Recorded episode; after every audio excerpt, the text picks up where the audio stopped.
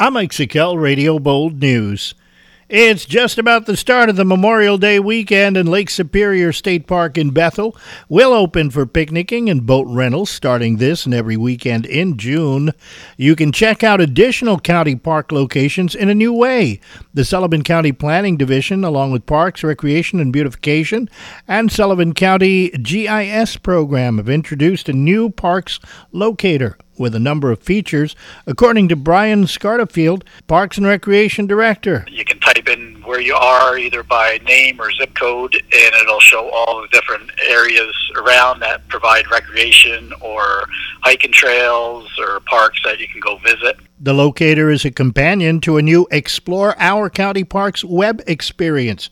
Find more on the Sullivan County website and the Parks and Rec page. Finally, Fort Delaware opens for the season this weekend. The landmark offers demonstrations and displays of life at a colonial fort and includes the Bold Gold Speaker Series, which will feature John Conway of the Delaware Company as its first speaker. I'll be talking about the local ties of spy master Nathaniel Sackett. He's become known as the godfather of American intelligence. He's he actually put together the the first spy network for George Washington during the Revolutionary War. And Fort Delaware is owned by Sullivan County and operated by the not-for-profit Delaware Company.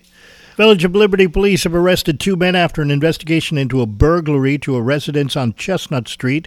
Police called in early Tuesday morning, where the victim reported two men had entered their residence, assaulted them, as well as threatened them with a handgun. The victim knew the individuals involved, and later that morning, police arrested 34 year old Luis Murillo and 50 year old Luis Soto Burden, both of Liberty.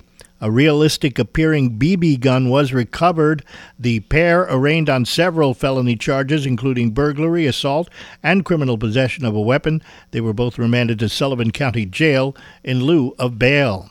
And Sullivan County's Department of Social Services has received reports of free phone and tablet giveaways in the community that may not be sanctioned by a trusted partner organization or government entity. Social Services Commissioner John Liddle explains individuals have been approached on the street, at supermarket locations, and even in front of the social service building in Liberty. And they ask folks for um, social security number, things like that and they say they're signing them up for this program, but the two folks that we saw here uh, at social services were not credentialed in any sort of way, not connected to the legitimate operators that we're aware of. Liddle encouraging anyone who may have had such an encounter to contact social services.